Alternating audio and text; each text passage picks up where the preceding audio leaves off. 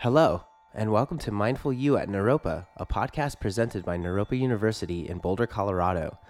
I'm your host, David Devine, and it's a pleasure to welcome you. Joining the best of Eastern and Western educational traditions, Naropa is the birthplace of the modern mindfulness movement.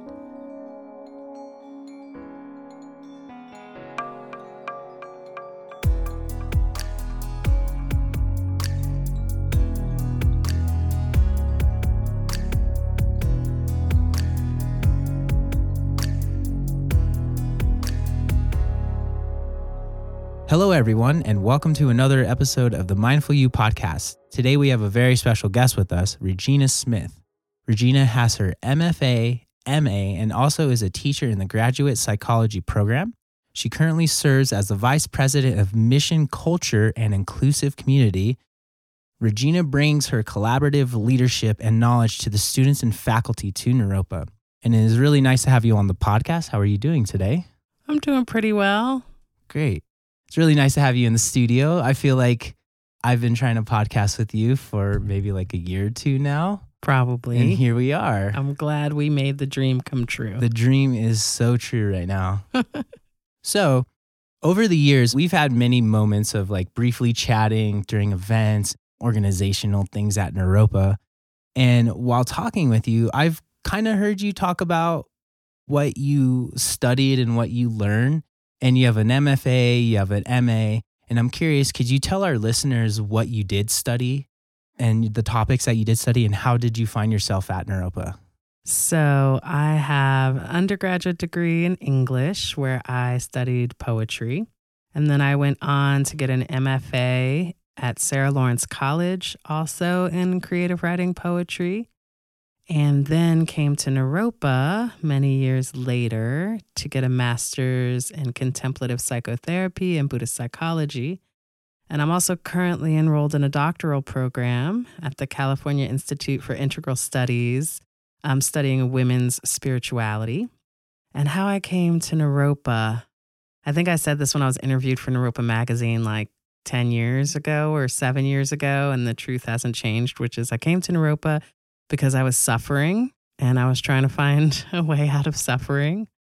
I was in New York and just had gotten sick and tired of my habitual patterns and was looking for a program that would give me time to reflect on them. And that's what Naropa is all about. Wow. That might be the first time I've heard someone say suffering is what led them to. But the habitual pattern thing, I think I can get along with that. So you said something about like women's spirituality. I've never heard anything like that. What does that actually mean? Is there like a men's spirituality? Because when you think of spirituality, sometimes it does feel a little misogynistic, like men based, but women birth.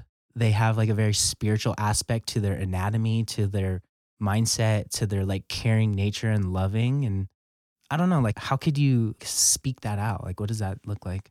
Yeah, I mean, I would say I'm deep in an exploration of gender right now and definitely don't want to say anything that reinforces the idea that there's only two genders or two ways of expressing gender or identifying.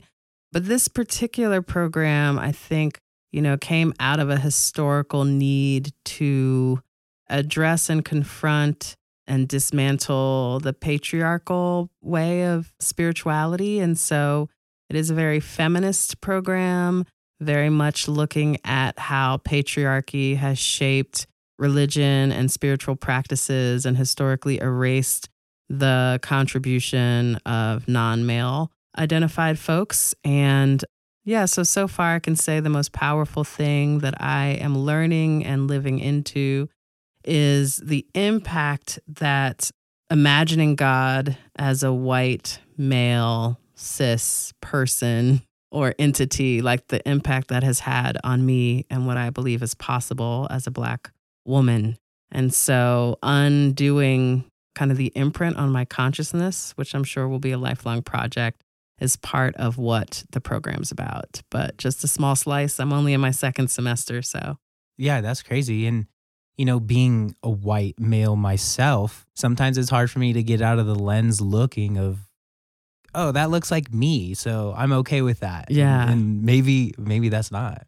And I've, you know, a micro practice, I would call it, that I've been doing since starting the doctoral program is when I see images, pictures, murals of strong, beautiful, feminine icons, like imagining, like, what if that were God? And how would that shape everything differently? And definitely trying to interrupt the automaticness of picturing a white male when I pray or do spiritual practices. So, yeah, working on it. Yeah.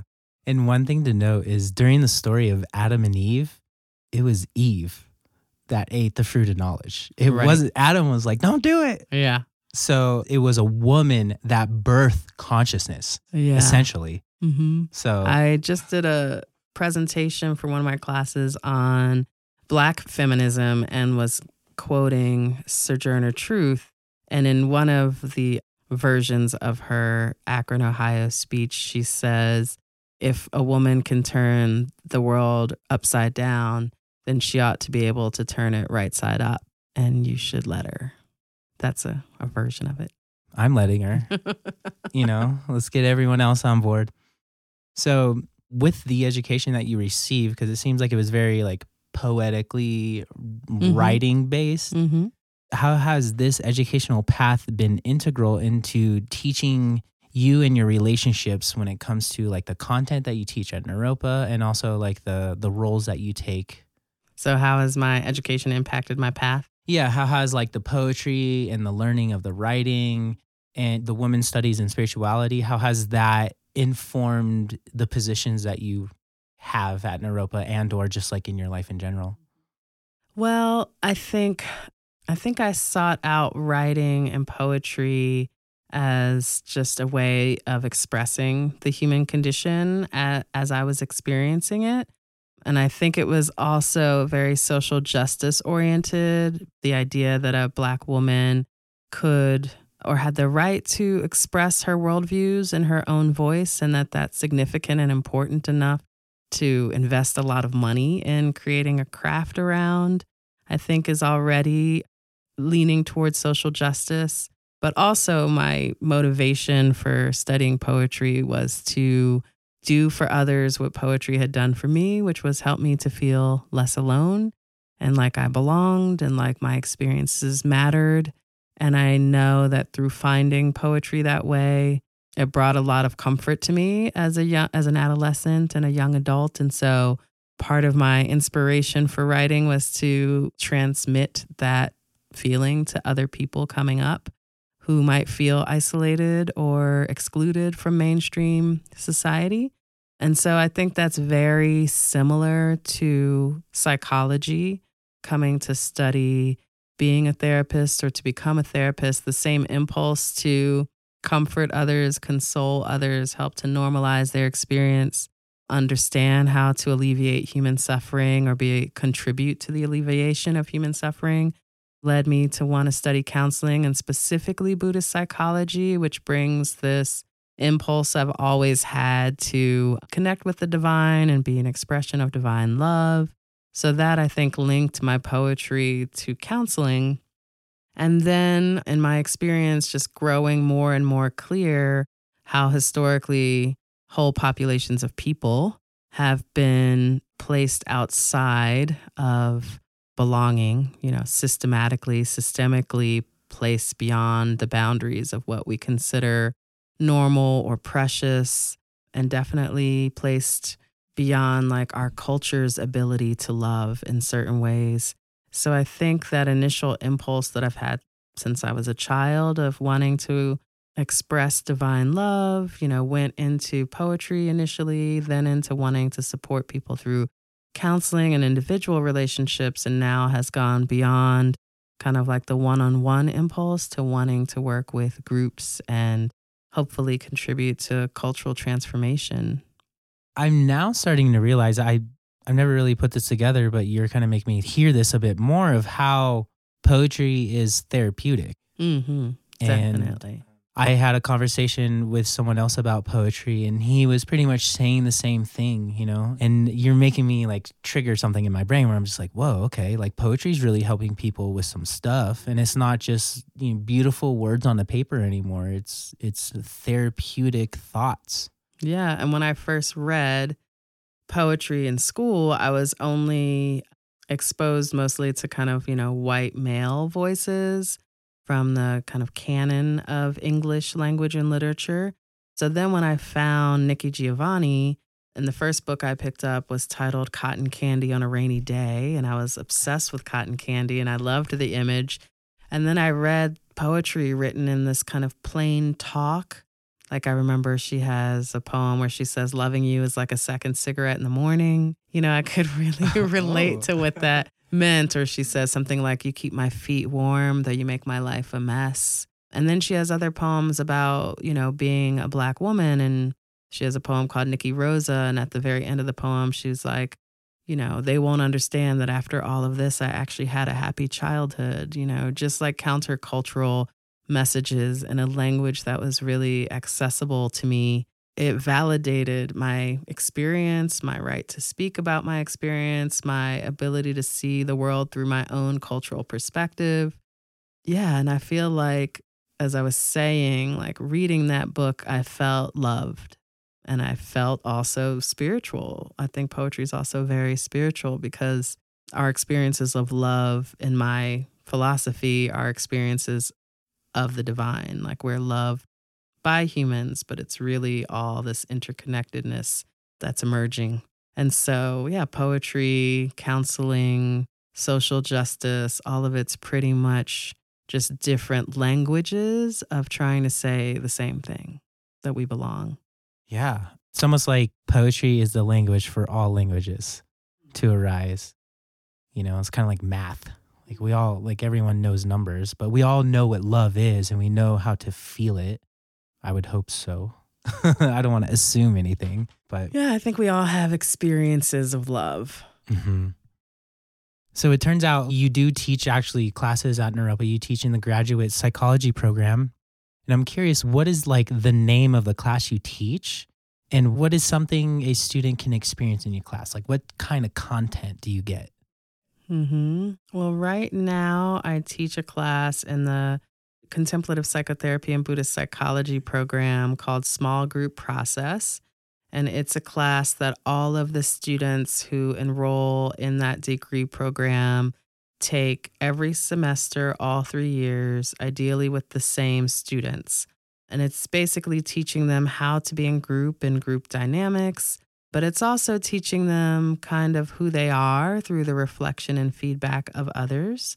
And I think it teaches them how to care for themselves and care for others in interpersonal relationships. So, if a student were to enroll in my class, I think they could expect a lot of discomfort for a long Fun. time Yay. that eventually leads to greater self awareness, mindfulness of speech, learning how to contact um, the suffering of others and try to be helpful and compassionate in real time. So, courage is another thing I think folks learn in the class. Interesting. Because when I think of like psychology, I think of like one on one sessions, you know, you're helping yourself or you're helping someone else. But it sounds like what you're doing is a collective group environment of being able to like hear other people's perspectives of how you may show up in a group or how other people show up in a group and how the group may deal with something that comes up that is really good, really bad, really controversial. Yeah. so there's these dynamics that we don't necessarily pay attention to. And the fact that it's a cohort and everyone grows together, it's like constantly being humbled. But some of my biggest growth has been some of the hardest stuff I had to swallow. Absolutely. And I think, you know, I've been really reflecting on this idea of psychology. I mean, there there are programs clearly in community psychology, and I've definitely been thinking of how Naropa specifically, but really all of us need to be taught more about how to be a community or a collective, especially given the kind of social issues that we're facing. I think a lot of them emerge from this individualistic perspective that we're taught in the US from the time we're very young. And so I think we don't really learn how to collaborate. We don't really learn how to take care of each other. We don't really learn how to be a collective in our planet and our relationships and our we're suffering, you know, because of that. And I think we're at this kind of cultural moment of crisis if we don't start educating ourselves, each other differently, we're we're not going to make it. Yeah, it's interesting too because someone might say something and then that triggers someone, but they think they're so righteous that them triggering that person is their fault, but like what that person's saying is actually triggering someone else. So it's like your idea is being confronted with another idea that doesn't agree with that. And I just don't know if we're like used to that. And it feels uncomfortable. But what it sounds like is when it's done in a loving, correct, you know, showing up way, you can actually like nip it in the butt and take care of it. I don't think there's a right way or a wrong way to necessarily show up, but I do think we have to practice being in conflict. We have to practice being wrong. Mm-hmm. Uh, I think that's probably the That hardest practice. fun. Like, okay, hold on. How do you do that? Like, how do you practice being wrong? Well, I don't know for sure. One of the things I know is that I'm not the one who knows. I've decided to demote myself from Okay. being the one who knows. So I can Okay. just tell you about my experience. I can't tell you whether it's the ultimate truth, but I did just get back from a week long retreat, a Naropa retreat for third year uh, students in the contemplative psychotherapy and Buddhist psychology program who are about to graduate. But what I learned about myself that week is that I was a, a meditation instructor. So I was a worker among workers. And I spent the whole week feeling kind of wrong because I didn't really know. I hadn't done this particular role before and I hadn't done it on the land. I'd only done it virtually. And I didn't know where I fit in or what tasks I was supposed to do. And I was with other staff members who were really, really extraordinary people. And I just felt a little like wrong the whole week. And I worked with that because what I realized is that sense of wrongness was actually kind of my ego or my individualism wanting to be important or wanting to know a definitive role or a definitive way to be rather than relaxing into the collective, or at least that was the process of continuing to notice when I felt confused, disoriented, uptight, and teaching or practicing relaxing into the collective, relaxing into the group, relaxing into being able to serve the students that were there. And I think that's that's one of the many ways we could practice being wrong is like how do we work with our egos? How do we become okay with not being special or important or central, but rather becoming what's needed for the collective to thrive, which is not what we're taught. Yeah, true. And what's interesting is that feeling that you were having, it seemed self generated. Well, it was ego generated, right? So, like, my typical reference point of being able to understand who I am wasn't there. You mm. know, I, my kid wasn't there, so I wasn't momming. Mm. You know, I wasn't in my formal role at Naropa, so I wasn't like bossing. I wasn't okay. with my girlfriend, so I wasn't girlfriending. So all of my reference points for who I am and what makes me of value weren't necessarily there. And I wasn't jumping into any particular role that would have given me automatic reference points. So, like, if you were on that retreat bossing Yeah, and that would not be momming and girlfriending, you would have been not wronging. Well, then I would have had like the comfort of like my this is who you are ness, right? Okay. As an individual rather than being being able to relax into I can be whatever is needed for the greatest good. Okay, I see. Things that come up in retreats, I guess. Yes. I guess one thing to know is things come up for the not just the practitioner, but also the teacher as well. Right. We're all practicing Yeah. in a community. Great. So, over the years that I've known you, you've had multiple roles at Naropa. And some things I found out were undergrad advisor, which I didn't know. So, that was probably like before my time. And then you've also served in many communities role settings. You've introduced multiple missions. And I'm wondering if you could let us know some of these roles and how what they were like and some of the responsibilities you had and how it led you up to your position today as the vice president of the Mission Culture Inclusive Community. Sure. Well, even when I was a student, still a graduate student, I TA'd some undergraduate classes and I was a resident assistant and lived in the residence halls. So those gave me my taste of like working for Naropa while still being a student. And I thought it was a great opportunity to take the teachings I was learning in the program, especially the ones about being a bodhisattva, which is kind of what I was just talking about being able to be what is needed, regardless of how that aligns with your ego. I'm not saying I've ever achieved it, but I'm just saying it's a good aspiration. Well, you're not to a bodhisattva. practice. Come on. I don't know if I've taken any lifelong vows to come back again and again until all sentient beings are liberated. We're not going to cremate you and find the pearls to go find your next birth. I don't know. But then after that, I became a CSP, which is a clinical support professional, which is a TA for a class that I'd really enjoyed that was in my program. And yeah, I became a part time academic advisor, which is what I had been doing before I came to Naropa. So, supported our undergraduate psych students in understanding their academic journey. And while I was doing that, I started being a member of our diversity and inclusivity committee. And eventually, that's what led to my current role because I was very involved in all of our D&I efforts as a university and got to understand where we are developmentally, like what our needs are. And I did apply to become the director of diversity and inclusion, but at the time I did not get an interview. So they hired someone else, Tommy Lee Woon, who came in and was serving Naropa in that way. And then he needed to take a medical leave, and we had a student protest while he was gone.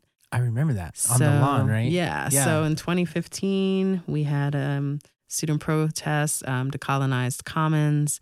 It was kind of happening, you know, in the wake of the protests that were happening in Ferguson and at other universities around the country. So we had community members who camped out on our lawn for five or six weeks. And in there, um, there was a desire for us to have a community conversation with the student protesters. And I'd also been serving as the faculty advisor for this Students of Color and Allies student group. So I knew some of the protesters who were involved and had some rapport and trust built. So eventually, at some point, I got asked if I would facilitate a conversation between, you know, the movement and the rest of the community. And I said yes. And I'd been doing a lot of practice with some of my other colleagues around how do you hold uh, contemplative dialogues about charged topics, specifically around privilege and oppression and identity and power. So I had some experience to to bring to bear, and so I ended up serving as the interim director of diversity and inclusion, and then eventually that was made permanent, and that was seven years ago. And most recently, you know, took on the title that I have now. Great. How did that go? Those conversations you were just talking about cuz I'm I'm starting to see how like you're coming up in poetry and writing and like women's spirituality and inclusive community justice work and all this and how it's just like really creating this unique ability to have conversations like that. How do those conversations go? Because it does sound charged. It does sound school versus students, ideologies kind of getting mixed in there. Well, I, what comes up as you ask the question is my identity, you know, as a black woman and also being like a very, what they would call light skinned black woman with curly hair. And growing up, I wasn't easily accepted by the black community and I wasn't accepted, easily accepted by the white community. So I kind of was on, you know, the border. So I think that folks, and there are lots of folks in our culture who have experiences that are similar that have different identities. But I think anyone who grows up um, not quite this, not quite that, develops a kind of capacity for not belonging and for discomfort and for needing to speak from the margins. Bell Hooks has a wonderful article on choosing to stay in the margins as a position of political resistance. But I think that that experience, in addition to the training I received that we just talked about, that comes from group dynamics here at Naropa, prepared me to be in a situation where, you know, no one, I wasn't really on anyone's side, or no one at least saw me as on their side. So the students were like, you're with the administration, you're a sellout. Yeah. And the administration was like, you're a pro student, you're, you know, you don't really Like, understand the interests of the university. You're like, I'm trying to help everybody. Yeah, Hello. exactly. So I had that experience of tolerating not belonging. Mm. And I think I wouldn't have necessarily called it love when I was in the practice back then, or I wasn't as deeply rooted in what Bell Hooks calls a love ethic as I am now. But I think I very much was able to to be in a place of love and feel connected to love as the field that was holding everything. Seems like you would have to have a pretty big foundation in love to work in, uh, as you say, like working in the margins as you're trying to help these two entities of school student staff or whatever and they're conflicting with each other and you're in the middle and but then they're like wait you're on that side and you're on you're like no i'm on love side so Yeah, if I had had that more consciously in my mind and in my mouth as language, I think it would have been very, very helpful. But I didn't. I was also pregnant at the time mm-hmm. that the protests happened. And I think that also had a lot to do with it because, again, it took me maybe another month before I trained with Joanna Macy, but she has a concept in her work of deep time. And I think that, like, when you're pregnant or with someone who's bringing life into the world, there's this concrete ability to tap into deep time because you're literally, you have a generation, a future generation that you're with, you're holding. yeah And so, and very, your well-being right. kind of depends on their well-being And you're, try well, I was thinking more like you're creating a world that you're going to bring them into. So your sense of responsibility to the generations to come is very much there. And then you're also carrying on a lineage. So your sense of your ancestry is very much present. And so you're kind of a time portal. Yeah, Um, so showing up to create a better world, you know, so that in that way I was allied with the students who wanted to transform the university into what its highest calling, which is cultural transformation. And I was also aligned with the university because it needs to be here in order to transform the culture. So, yeah, there was just a lot of deep depth that I felt like was holding me. Jeez. All right. So, as your role as the vice president of the Mission, Culture, and Inclusive Community position, can you tell us some of your main values for this mission? And also, what are your ideas and directions that you'd like to implement while in the position? Yeah, so we do have a new list of values, which I cannot, I have not yet memorized. All but good. I can tell you, yeah, how they're alive and present with me in this moment. So, one is definitely compassion, which is, you know, it's really important to think of compassion as separate from pity or something you have for others, but mm-hmm. rather it's something you have with others. And it's an aspiration for the alleviation of suffering, of our own suffering and the suffering of others. I think another value is what Amanda Aguilera, who works as the senior director for MCIC, would call active responsibility so that we are able to respond and we have to cultivate the capacity to respond, to actively engage with the world um, and not take a bystander or a, a passive role in cultural transformation. I would say another value is collective liberation. So, the idea that none of us is free unless we are all free. you know, there's the spiritual aspect of that and how we are working toward spiritual liberation, but there's also, you know, the actual transformation of systems of oppression, which allows some people access and others are denied or you know systemic barriers are placed in front of people's access to all to all the good things. Let's just see. I've talked a lot about my value of love but i really like the way um, bell hooks talks about how m. Scott peck defines love as the desire for another's spiritual growth. So you can do a lot with that.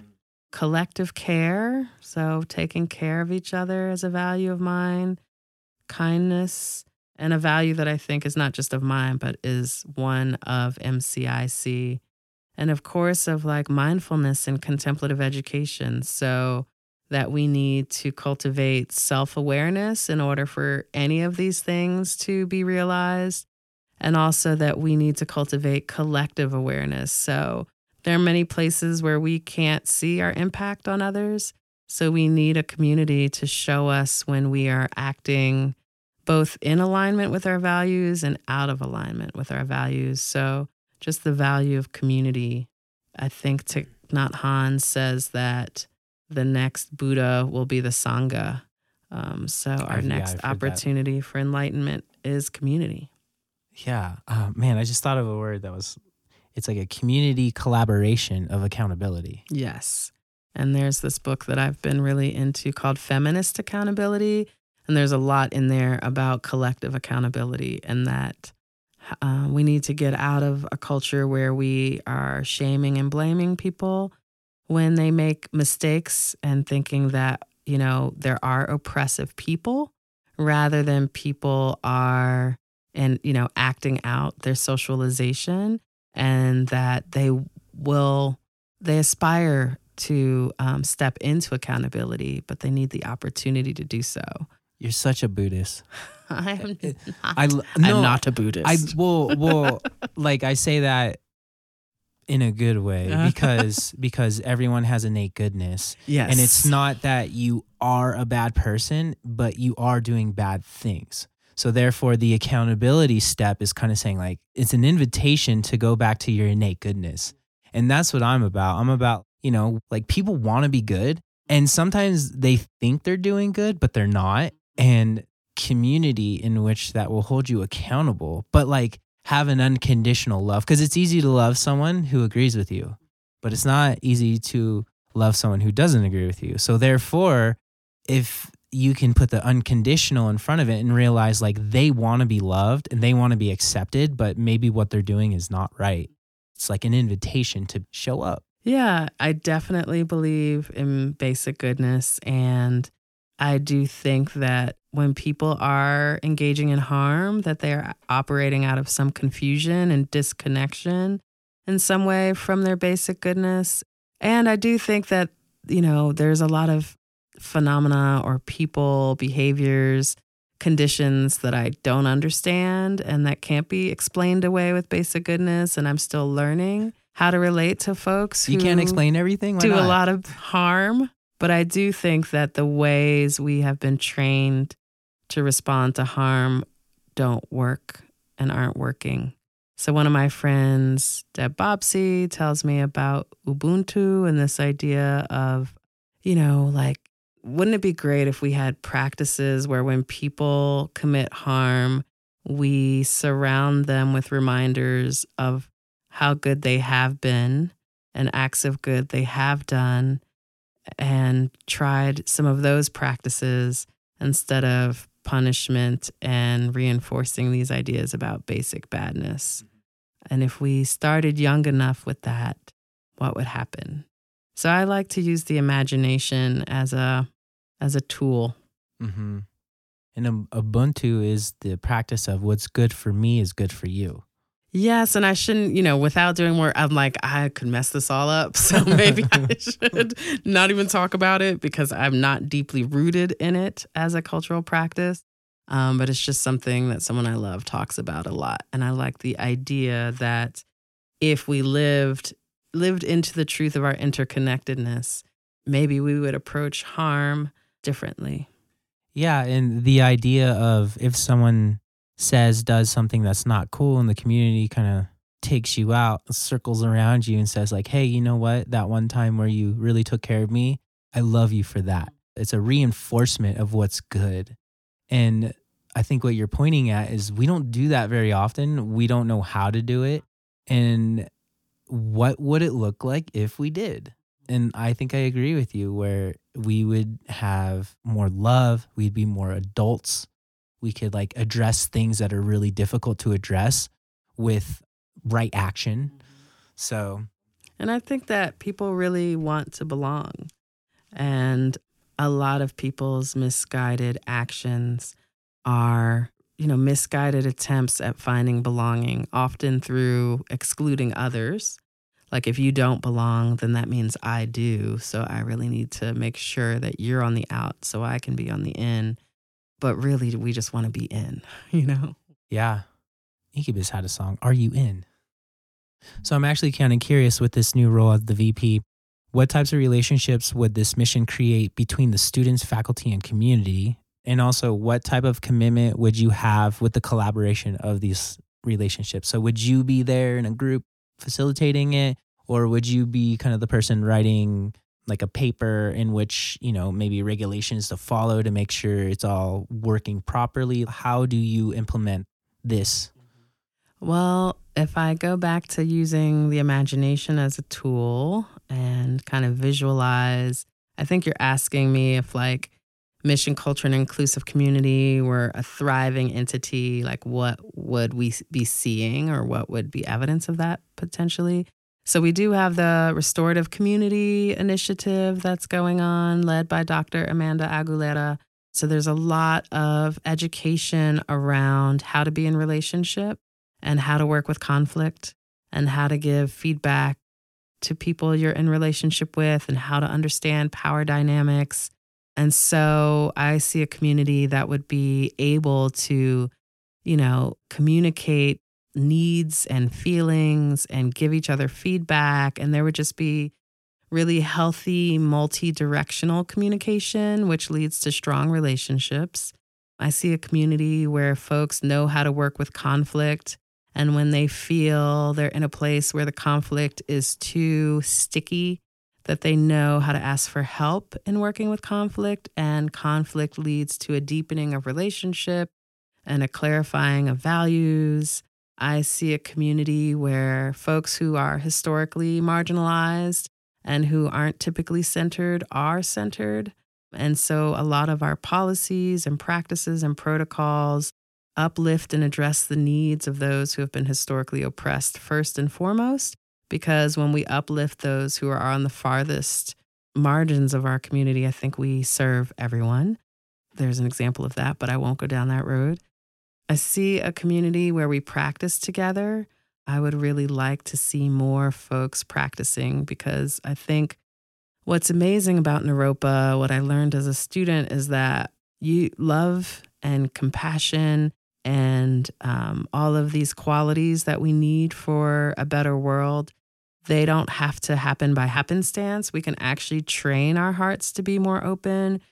We can actually train ourselves to be more compassionate, but we do have to commit to that training. We do have to sit on the cushion or walk in the labyrinth or pray or sing or do whatever the practices are that help us to to open our hearts and remember to practice our values. So I see a community where that's happening. I see a community where we've learned regenerative practices about what to eat and how to deal with our waste and how to minimize our footprint and uh, what to grow and how to get the soil we need for a regenerative world where we're talking about climate injustice and climate crisis and actively doing something. Naropa is of service to the wider community where we are known throughout the country, throughout the world in my dream, for being a university that actually rolls up its sleeves and gets in the dirt and does the hard work of service. Yeah. And as you were saying that, I was thinking to myself, we have to actively teach ourselves not to be maybe not to be triggered but how to deal with the trigger because triggers just It's like how you gonna know when they come up until they come up.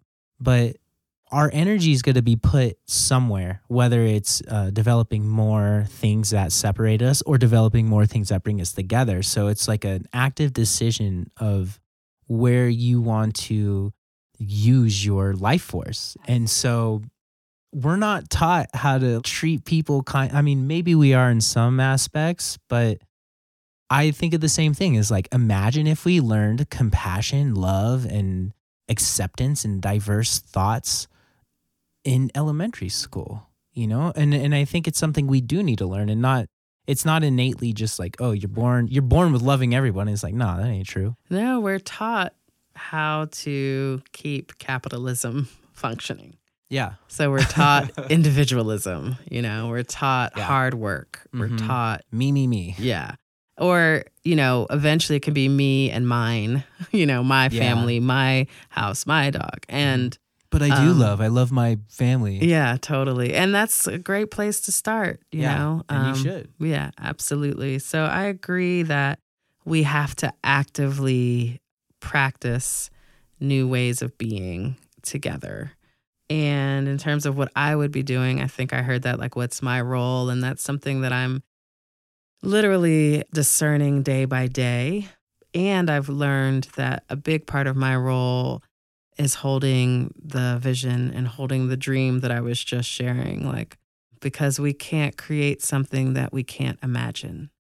And I think a lot of what our culture also suffers from is a lack of imagination. We don't try to dream up a world where prisons don't exist. You know, we don't dream of a world where everyone can grow their own food or food is readily accessible. So if we're not dreaming these things, then we can't build them. We can't create them. And it doesn't just live in how we live and what we eat. It's also about what we think, how we act. It's personal. It's unique. It's feeling. It's psychological. It's not just brick and mortar type. And it's learning to be uncomfortable, as we were talking about. I mean, on a very personal level, like I've uh, took a class last semester on transformative justice, and I've been learning a lot about restorative justice from Dr. Amanda Aguilera. And I, you know, really believe that I want to unlearn punishment as a response. And then my son started kindergarten this mm. year, and first week of school, some kids punching him what? in the back. No. And, no, and you, you know, my first response was, you know, you got to get that kid. you know, he needs to be taught a lesson or he should not be in this school. And then catching myself and being like, okay, so how do you practice not having a punishment mind frame in this very intimate moment of wanting to keep your child safe? You know, like what's a different way of responding? And not, you know, later in the year, he had another little interaction with a student, uh, another kid, and I immediately jumped to my son's defense and was like, I saw you with the stick to the other kid. And, you know, after that immediate reaction, I thought, oh, I wish I had responded to the other child as if he were mine, like as if it had been my kid with the stick. Like, how would I have responded differently? And how can I, yeah, how can I start to treat these children as if they're all related?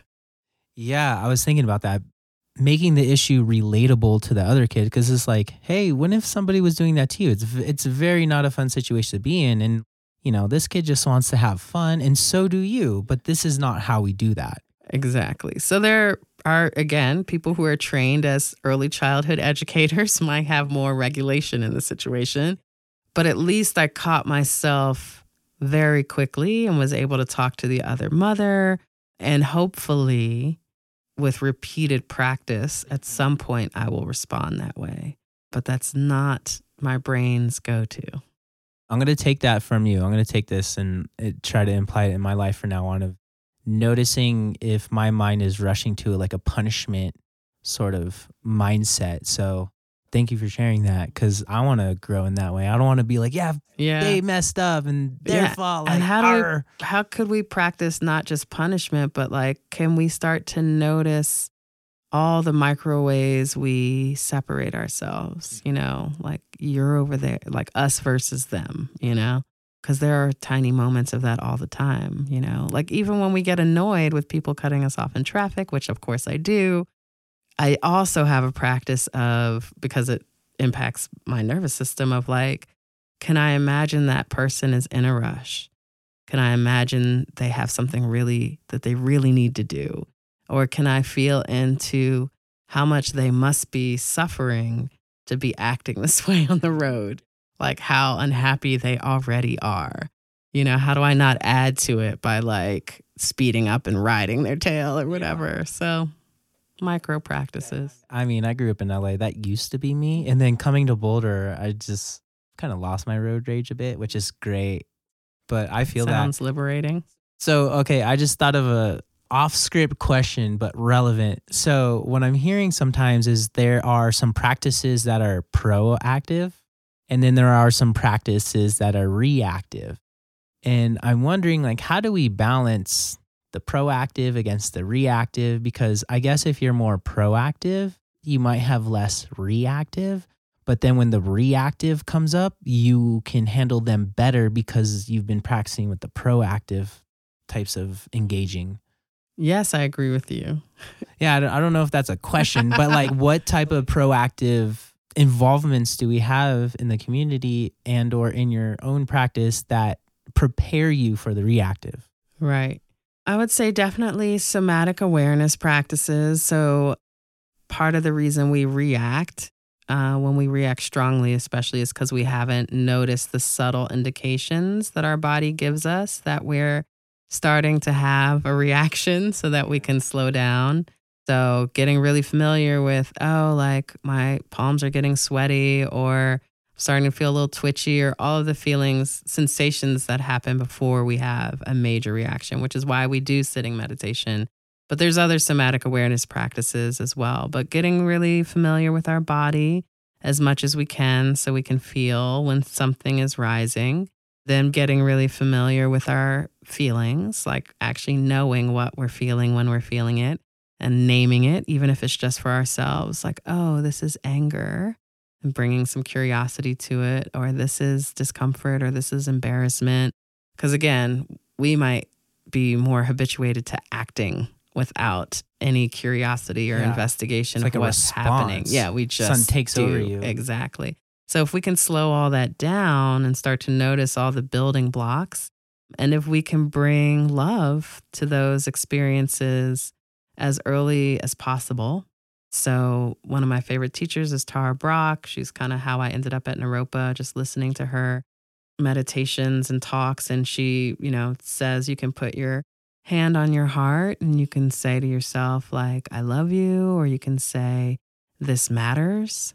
You know, like whatever you're experiencing right now matters to yourself. I'm sorry you're hurting. And when we can start to to treat ourselves and our own experience uh, with that kind of loving attention, then it becomes easier, or can become easier to expand that to others. And I think the oth- the opposite can be true. Like if we find ourselves very loving towards others, but hard to do it for ourselves, then we can imagine someone else is present who really loves us, or we can, yeah, slowly try to bring some of the care that we give to others to ourselves. But I think only by meeting our most difficult experiences with love and loving attention can we slow down the reactivity. Okay, so just for our like our audience listeners, when you say somatic, what does that actually mean? So like So just body a awareness. A body based thing. So Mhm. when you're saying you're like the building blocks are stepping up, what do you think is happening in your body when you when you or how is it that you notice? Because it's almost like you're emotionally hijacked sometimes. It's just like, ah. And then you think about it and you're like, that's not who I am. But it is how you acted. So how do we notice the rising developing a language of sensation. So, just spending a few moments every day sitting still and doing a body scan. And there's plenty that you can just Google body scan, you'll find plenty, but just like bringing your attention kind of like a spotlight from your toes to the crown of your head, shaky, hot, warm, you know, tight, um, relaxed. That's, you know, just learning the language of the body because our feelings are made up of sensations for the most part. Then we have sensations that have history. And so we tell a story about them. Shaky means scared. You know, scared means danger, or your, your brain kind of does this on its own. Danger means protect, protect means yell. And so we link all these things together and the behavior happens. But if we can get to shaky, staying with shaky, being with shaky, it's okay to be shaky. Maybe scared. Am I scared? I am a little scared. What do I need to do? Protect. Maybe protection is just getting a blanket. Maybe protection is just leaving the room. Maybe protection, you know? So slowing down so it doesn't go so quickly from sensation to action. And if you can lovingly interrupt. Hmm. Okay.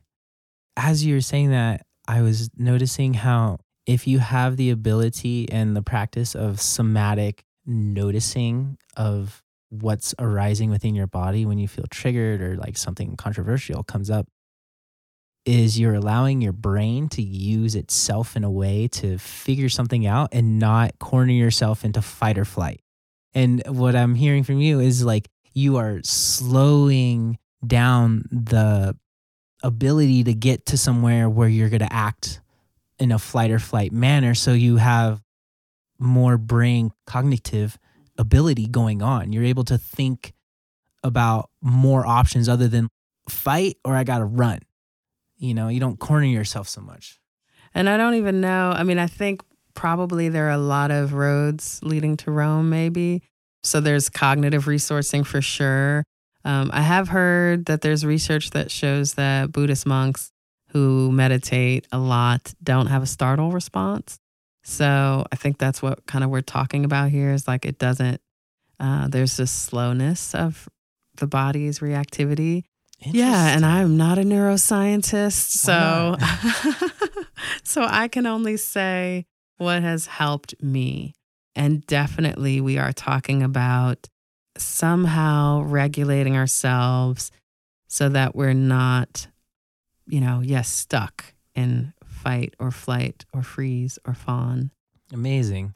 So I just got one more question for you. And I wanted, you know, I just wanted to take it a little bit lighter so it seems like you you do a lot of work with Naropa, and it, you're like a student, you're a teacher, you're a practitioner. There's like so many things going on. You're a mother, you're a partner to someone, and I'm wondering like, what do you do for fun when you're not teaching?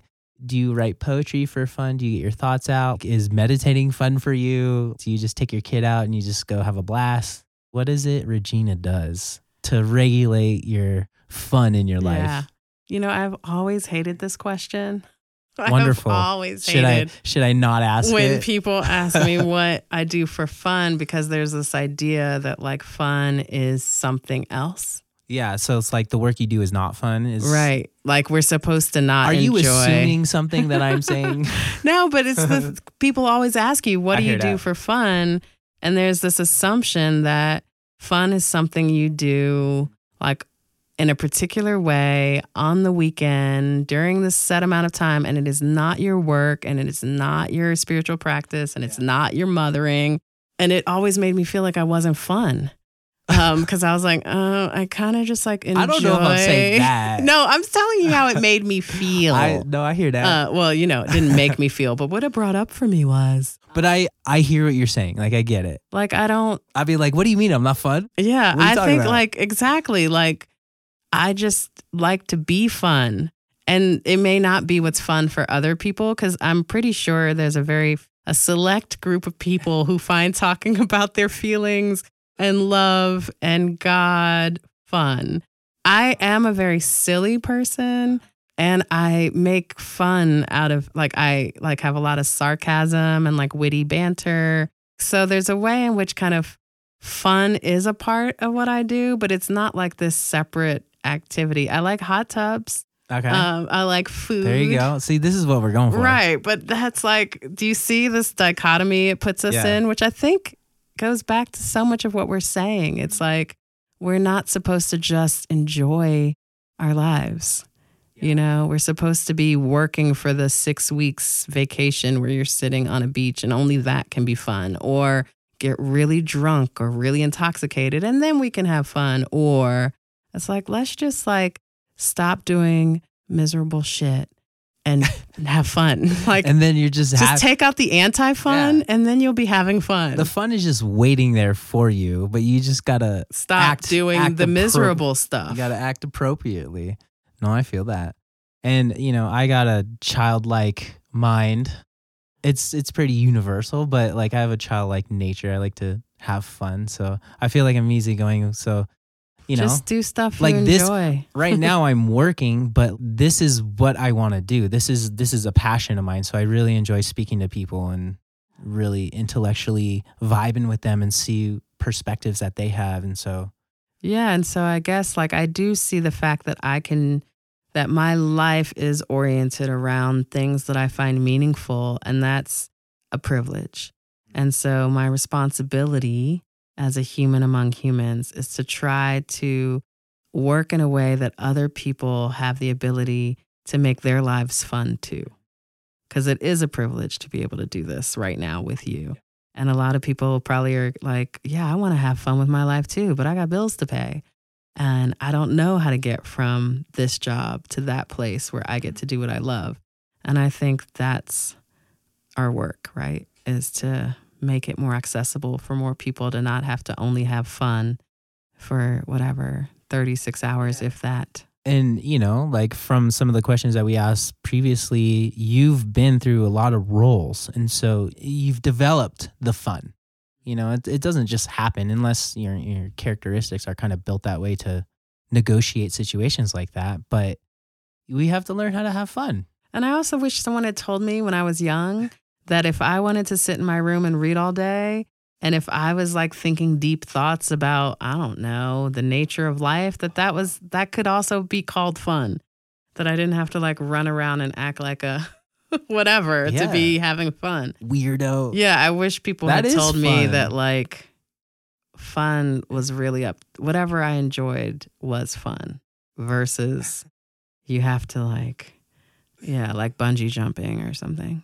Go have fun with your friends get out of your Exactly, room You're Totally. like, That's "No, like, exactly. this book is yeah, this lit is right now i'm fun. loving this Totally. I just wish people had told me my natural way of being in the world was fine, was good, was basically good. well it sounds like you're telling yourself so this is good I'm working on it, but I'm like 45 and I'm still like, oh yeah, I don't have to You know- define fun by other people's standards. we're so we are so young Mm, we have so much life in front of us theoretically.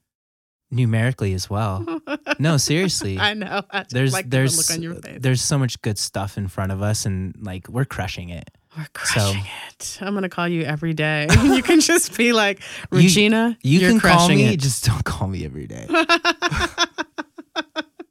we'll hang Deal. out just don't call me every day All right. i mean unless you maybe I to could just tape record you saying you're we're crushing it. i mean That's i'm really recording this need. whole thing we got we got proof on the podcast Great. so ultimately thank you so much for coming in i i felt like i've been wanting to talk to you since the start of this podcast and here we are we finally get to do it and it's just i you're just a wealth of knowledge and your calmness your your just beauty your perspectives and just the roles you've hold at naropa and in just in life have they're really inspirational and um i just i just feel like like a warmth you know and i just appreciate you speaking with us today Thanks for having me. It's been a hoot. it's been a hoot. All right. Peace out. Bye. On behalf of the Naropa community, thank you for listening to Mindful You, the official podcast of Naropa University. Check us out at www.naropa.edu or follow us on social media for more updates.